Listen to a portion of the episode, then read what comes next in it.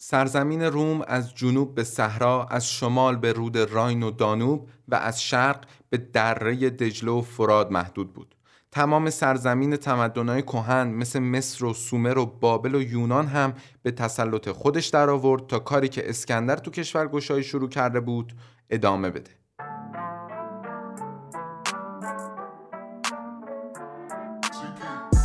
سلام امیدوارم که حالتون خوب باشه. من بزرگ مهرم و با قسمت جدید پادکست تاریخ معماری در خدمتتونم. قبل از شروع پادکست تشکر بکنم بابت توجهی که به این پادکست داشتین و دارین و خوشحال میشم برای بیشتر شنیده شدن محتوای پادکست اون رو به بقیه معرفی کنین. این بهترین راه حمایت از ماست.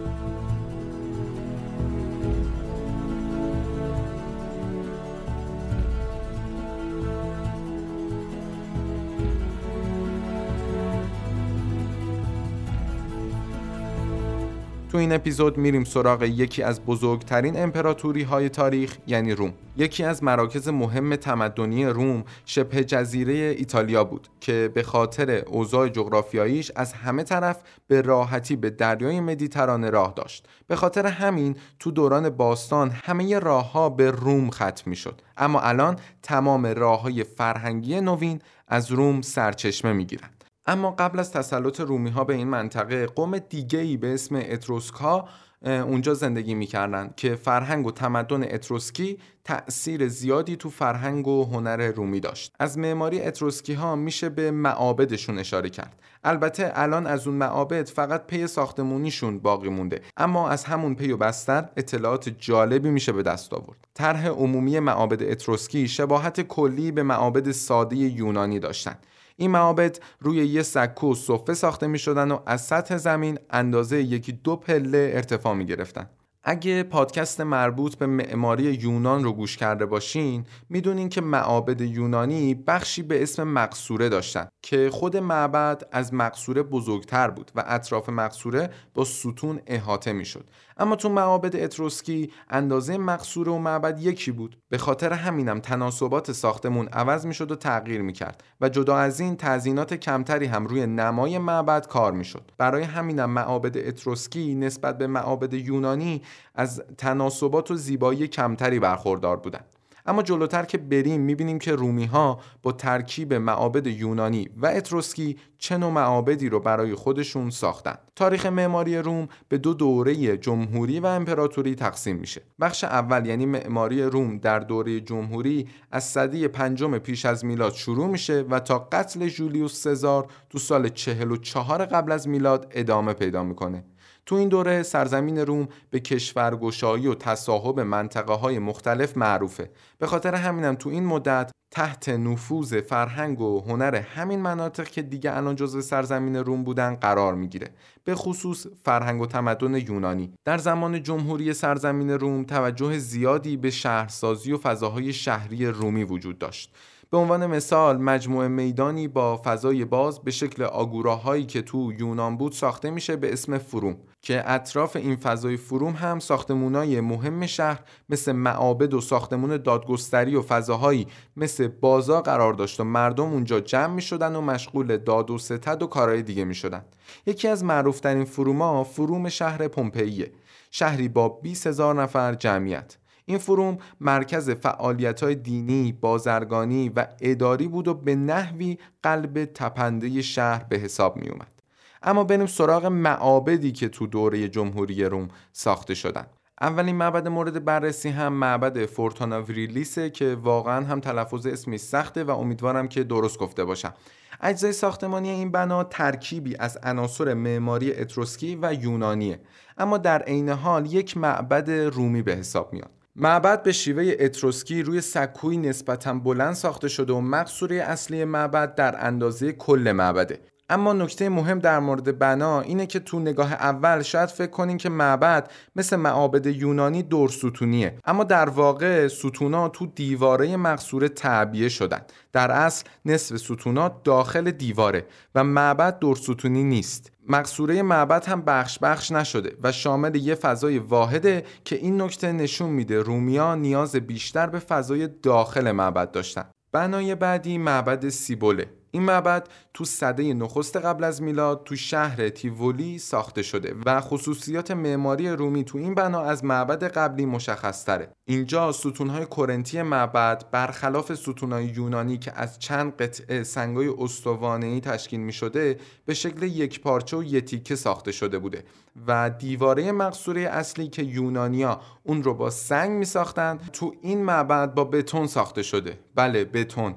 اینجا باید اشاره کنم که بتون رو میشه اختراع رومیا بدونیم. این ماده که از ترکیب آهک، آب و خاک آتشفشانی اون منطقه ساخته شده بوده خاصیت چسبندگی بالایی داشته و رومیا از این ملات تو بناهاشون استفاده می‌کردن و این امکان رو بهشون می‌داد که دهانه های بزرگ و فضاهای وسیع رو بدون استفاده از ستون و تیر بسازن و برای اولین بار مسئله فضاهای داخلی از طرف رومیان بود که مورد تاکید قرار می‌گیره.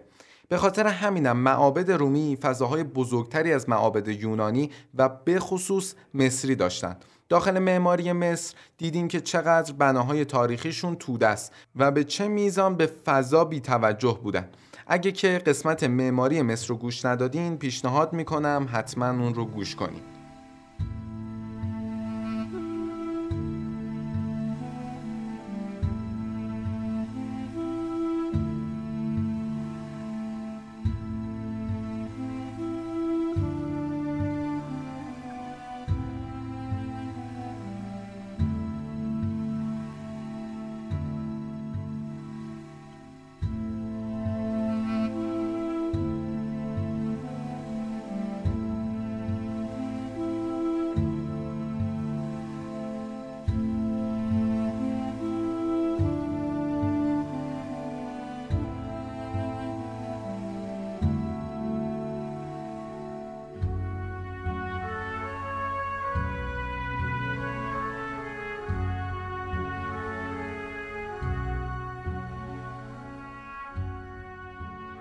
معماری دوره امپراتوری روم زمانی که این سرزمین به اوج قدرت و اقتدار خودش رسیده و همین موضوع باعث شده که تو زمینه های هنری و البته معماری آثار چشمگیری خلق بشه. به خاطر گسترش امپراتوری روم تو این دوره شهرها هم گسترش و رشد پیدا کردند و همین امر باعث شد خونه های زیادی برای رومیان ساخته بشه تا بتونن تو اونا زندگی کنن که به عنوان اولین بنا هم میریم سراغ همین خونه های رومی. اولین مدل خونه های رومی اسمش دوموسه. دوموس یا سرای رومی خونه اعیانی به حساب می اومده که برای سکونت یک خانواده اصیل و اشرافی بر اساس سنت های کهن سرزمین ایتالیا بوده.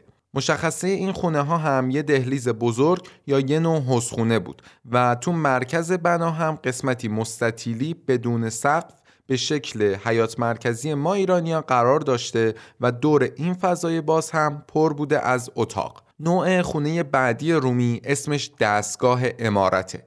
این نوع که محقرتر و بی تجملتر از سرای رومی یا همون دوموسه یه ساختمان عمومی برای اقامت مردم بوده که قطعا به خاطر نیاز شهری اون زمان و رشد شهرسازی و شهرنشینی به وجود اومده. در اصل اینجا شاهد اولین فرهنگ آپارتمان سازی و آپارتمان نشینی تو تمدن رومی هستیم. این ساختمون اطراف یه حیات مرکزی به صورت چند طبقه ساخته می‌شد و معمولا ساکنین ساختمون اجاره نشین بودن. جالبه بدونین این آپارتمان های رومی مغازه و می‌خونه ای هم که رو به خیابون باشه داشتن. دقیقا به شکل خیلی از آپارتمان های تمدن های مدرن که طبقه همکفشون استفاده تجاری یا تفریحی داره. اما نوع آخر این خونه ها ویلا هاست. ویلا نوعی از خونه بوده که افراد متشخص و اصیل و صد البته ثروتمند جامعه داخلش زندگی می‌کردن که وسعت و بزرگی زیادی هم داشته. در کل ساختن بناهای عظیم نشون دهنده روحیه رومی بوده و عموما تو تمام بناهای تحت قلمروی امپراتوری این نکته رعایت می شده این از خونه های رومی. اما بریم سراغ باسیلیکاهای معروف این سرزمین که یکی دیگه از ابتکارای معماری رومی به حساب میاد. نقشه این نوع بناها مستطیلی شکل بودند به همراه دو یا چند تا مذبح نیم ای که از این فضاها برای انجام مراسمای مختلف مثل آزاد کردن برده استفاده می‌کردن. بخش ورودی بنا هم همیشه روی یکی از زلهای طولی باسیلیکا قرار داشت. اما نکته ای که این نوع بنا و پلانش رو مهم می‌کنه اینه که باسیلیکا ریشه اصلی کلیساهای دوران صدر مسیحیت و همینطور بعد از اونه هم شکل مستطیلی پلان هم قسمت های نیم دایره باسیلیکا و هم نکات دیگه ای مثل پنجره های زیر پای سقف برای ورود نور به بنا و اختصاص بخشی از فضا به عنوان کتابخونه مواردیه که توی کلیساهای دوره های بعد هم استفاده می شده. از باسیلیکاهای معروف اون زمان میشه به باسیلیکای اولپیا و باسیلیکای کنستانتین تو شهر روم اشاره کرد. نوبتی هم باشه نوبت نمایشخانه ها و آمفیتئاتراست. شاید اکثر افراد امپراتوری روم رو با مسابقات خونین گلادیاتورها و آمفیتئاتر کلوسئوم بشناسند. این بناها در زمان خودشون هم بین بناهای شهری مختلف اهمیت و جایگاه مهمی داشتند. تالارهای نمایش که به شکل نیم دایره مثل دوران یونانی ساخته می شدن اما میدان آمفیتاتر ورزشی که عموما محل مبارزات خونین گلادیاتورها بوده به شکل بیزی کلوسئوم به عنوان باشکوه ترین و بزرگترین آمفیتاتر امپراتوری که هنوز هم داخل شهر روم پابرجاست گنجایش بیشتر از پنجاه هزار نفر رو داشته که تو این فضای بزرگ امپراتوران و اشراف رومی دور هم جمع شدن تا شاهد نمایش کشتار گلادیاتورها و نبردشون برای مرگ و زندگی باشند. این بنا با پلان بیزی که قطر بزرگ اون 190 متر و قطر کوچیکی 165 متره ارتفاعی حدود 48 متر داره. در بین عناصر عمودی و افقی تیر و ستونی بنا هم ردیفای زیادی از قوس ها قرار داره. نکته قابل توجهی که باعث تفاوت اساسی معماری یونانی و رومی هم میشه همین قوساست. همونقدر که یونانیا عاشق ستون بودن و یاد گرفته بودن که چجوری به بهترین شکل از این عنصر تو ساختموناشون استفاده کنن رومیا نسبت به قوس و تاق این حس رو داشتن و تو بناهاشون به شکل ای استفاده می‌کردن. البته نه اینکه از ستون دیگه استفاده نکنن یا براشون اهمیت نداشته باشه. به عنوان مثال همین ستونای بین قوسای آمفیتاتر کلوسئوم به هر سه سبک ستون یونانی یعنی دوریک، ایونیک و کورنتی ساخته شدند. اما اقتباسی که رومیان از سه سبک یونانی کردن انقدر به هم نزدیک و شبیه که شناختشون مثل دوران یونانی دیگه کار راحتی نیست نمای کلوسوم سنگیه و بلوک های سنگی تراشیده بدون ملات و با بست فلزی روی هم قرار گرفتن تا این بنای عظیم رو تشکیل بدن. زیر میدان آمفیتئاتر هم فضاهایی برای نگهداری قفس حیوونا و گلادیاتورها وجود داشته تا قبل از شروع مسابقه آماده نبرد بشن. تاق نصرت بنای بعدیه که از رومیان برای ما باقی مونده. از نمونه های برجسته تاق نصرت رومی میشه به تاق نصرت تیتوس یا تراژان اشاره کرد. این بناها برای بزرگداشت امپراتور یا یه سردار نامآور و یا برای یادبود پیروزی های ملی ساخته می شده و با نقش برجسته و سنگ نوشته تزئین می شده. از ویژگی های این بنا وجود یک تاق بزرگ در وسط دو عنصر ستونه که ممکنه دو تا تاق کوچیکتر هم به صورت قرینه کنار تاق بزرگ قرار گرفته باشه.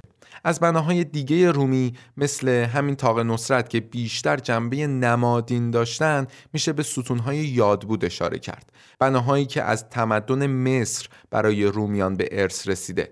این بناهای یادبودی که با نقش برجسته تزین می شدن و پیروزی ها و افتخارات ملی سرزمین رو روایت می کردن ارتفاعی حدوداً سی و چند متری داشتن. اما یکی دیگه از فضاهایی که برای رومیا اهمیت زیادی داشته همومه. همومای رومی اون زمان بیشتر جنبه تقدیس داشته و این هموما عموما دارای کتابخونه، باغ و ورزشگاه بودن. یه فضای بزرگ و پر از اتاق که افراد وقت زیادی رو برای پاک شدن روح و جسمشون توش میگذروندن. به عنوان آخرین نوع از سازه مورد بررسی بریم در مورد یکی از جالب ترین شاهکارهای مهندسی و معماری در روم باستان صحبت کنیم یعنی آبروها. مردم اون زمان برای رسوندن و انتقال آب از منطقه های دوردست به شهر با استفاده از یه سری کانال که شیب خیلی کمی هم داشتن آب رو از سرچشمه به شهر میرسوندن. این کار رو دقیقا توی ایران مردم به اسم قنات انجام می‌دادن. اما نکته ای که آبرو قنات رو از هم متمایز می‌کنه اینه که قنات زیر زمین بوده. اما آبروهای رومی روی زمین و به شکل دیواری که پر از قوسهای ممتد و چند طبقه است وجود داشته. یکی از نمونه های عالی این نوسازه هم آبروی فوندوگار تو شهر نیس فرانسه است که تو صده نخست قبل از میلاد هم ساخته شده. تا اینجا هر بنایی که در موردش صحبت کردیم یه طرف اما از نظر خود من شاهکار معماری رومی چیز دیگه ایه. معبدی به اسم معبد پانتئون یکی از ساختمونای بزرگ شناخته شده در تاریخ معماری همین معبد پانتئونه که سال 118 پس از میلاد در زمان امپراتوری فردی به نام آدریانوس ساخته شده این بنا با پلان دایره‌ای و بدنه‌ای استوانه‌ای شکل نمونه بارزی از تحول معماری رومی در استفاده از گنبد و قوسه. گنبدی به شکل نیمکره که روی بدنه استوانه شکل قرار گرفته. ارتفاع بنا هم 43 متر و زخامت گنبد هم در قسمت پایین 6 متره که البته این زخامت در رأس گنبد به 1.5 متر می‌رسه. جالبه بدونین دیوارای بنا در ابتدا به شدت زخیم بودن و برای سبک کردن حجم اونا تو بدنه دیوارا پستوهایی به فرم نیم دایره و مستطیل به صورت یکی درمیون در می آوردن تا از این زخامت کم کنن.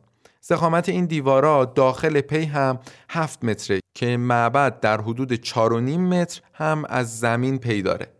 تو بخش جلوی معبد هم یک رواق مستطیلی به شکل رواقای معابد یونانی قرار داره که با نمایی به سبک هشت ستونی با ستونای بزرگ و بسیار بلند سبک کرنتی به بدنه استوانهی معبد متصل شده.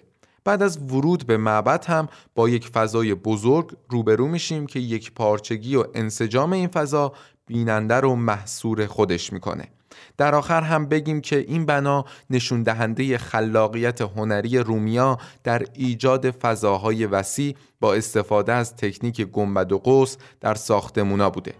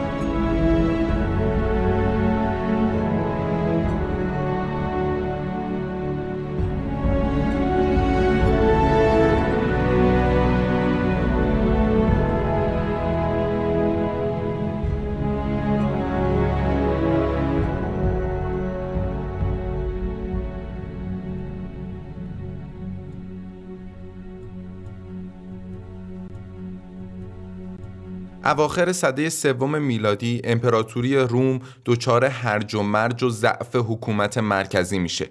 از یه طرف درگیری های داخلی و از سمت دیگه حمله ایرانیا و قبایل بربر از شمال اجازه نمیده که دیگه این سرزمین مثل قبل تو شکوه و بزرگی باقی بمونه. تو این قسمت می‌خوایم تاریخ رو به دو قسمت تقسیم کنیم. یه قسمت قبل از روی کار اومدن امپراتور کنستانتین و اون یکی بعد از این اتفاق تو سال 325 میلادی که این امپراتور با به قدرت رسیدنش به مسیحیت رو آورد و دین مسیح رو مذهب رسمی امپراتوری کرد. بخش اول رو به عنوان دوره پسین و بخش دوم رو به عنوان دوره صدر مسیحیت بررسی می‌کنیم.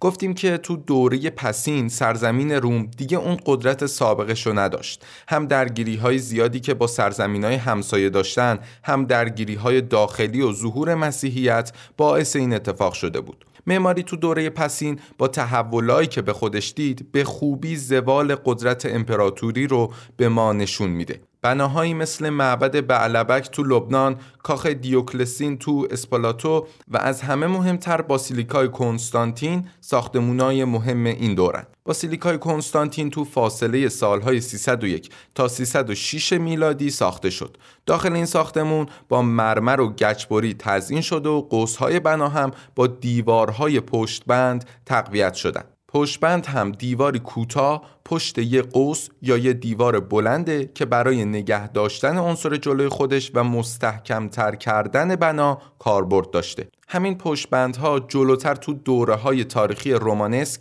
و گوتیک توی ساخت کلیساها مورد استفاده قرار می گرفته اما تو باسیلیکای کنستانتین یکی از اولین دفعاتیه که انقدر آشکارا به این عنصر برمیخوریم. البته که اون چیزی که امروز از این بنا باقی مونده سه دهان تاق گهواره از جبهه شمالی بنا و دیوارای بتونی با نمای آجوری اونه. حدود سال 314 میلادی معماری صدر مسیحیت تقریبا آغاز میشه که به دو دوره نخست یا پیگرد و دوره بازشناسی قابل تقسیمه. دوره نخست یا پیگرد بازهی از زمانه که به خاطر تعقیب و کشتار مسیحی به دست رومی ها به این اسم مشهور شده. به خاطر همین موضوع هم تمام هنر این دوره تو مخفیگاه ها و زیر زمین شکل گرفته. مهمترین و بارزترین نمونه آثار معماری این دوره هم مقبره های زیرزمینیه که به اونا مقابر دخمه هم می‌گفتن این مقابر شبکه های گسترده ای از دالون و اتاقک های زیرزمینی زیر شهر روم و شهرهای دیگه بودند که به عنوان گورستان پنهانی برای دفن مردگان مسیحی طراحی شده بودند. این مقبره ها از صدی سوم تا چهارم به طور مرتب مورد استفاده بودند و حدوداً چهار میلیون جسد در این فضاها دفن شدند. البته این فضا اول به عنوان مخفیگاه مورد استفاده قرار می گرفته.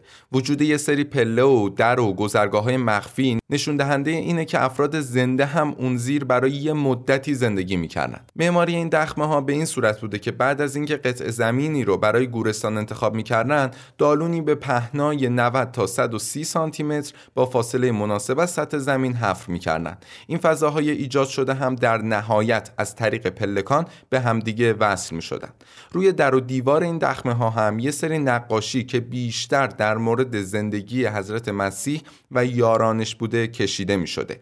این از دوره پیگرد اما بریم سراغ معماری دوره بازشناسی با ورود به این دوره در سال 325 و روی کار اومدن کنستانتین و آغاز مسیحیت به عنوان دین رسمی امپراتوری به معنای واقعی کلمه دوره صدر مسیحیت شروع میشه تا تاریخ باستانی هم به پایان خودش برسه و بعد از این واژه باستانی دیگه کاربرد نداشته باشه. نکته قابل توجه در مورد معماری این دوره اینه که معماری بازشناسی صدر مسیحیت به طور واضح تحت تاثیر معماری رومی قرار داره. چون دین مسیح به عنوان یه ایدئولوژی نو و تازه یک دفعه به رسمیت شناخته شده طبیعتا تو زمینه های مختلف اجتماعی فرهنگی تجربه قوی نداره. برای همینم تو معماری سبک خاصی رو ارائه نمیده. کلیساهایی هم که تو این دوره ساخته میشه در قالب و فرم باسیلیکاهای رومی قرار می‌گیره. اولین کلیسای مسیحی که با این اجزا ساخته شد کلیسای سن پیتر شهر رومه که ترکیبی از خونه های حیاتدار دوموس رومی و باسیلیکا هاست برای مسقف کردن کلیسا اما برخلاف معماری رومی از تاق و قوس استفاده نکردن و از سقف شیبدار چوبی که باعث سبکی و سرعت بالا می شده بهره بردن کلیسای سانتا کوستانستا آخرین کلیسای مورد بررسی ماست. بنایی که به عنوان آرامگاه دختر کنستانتین هم شناخته میشه فضای داخلیش به دو قسمت مشخص و متمایز تقسیم شده. یکی تالار گرد و گنبددار مرکزیه که به کمک ردیف پنجره زیر سقف روشنی می‌گیره و در واقع به عنوان شبستان کلیساس و بخش دوم غلامگردیه که با تاق گهواره‌ای مثل حلقه دور تالار اصلی قرار گرفته. غلامگرد هم در اصل راهرویه که به دور حیات گنبدخانه یا بنا میپیچه. نقشه اصلی این معبد کاملا مشخصه که متأثر از نقشه معبد پانتئون رومه.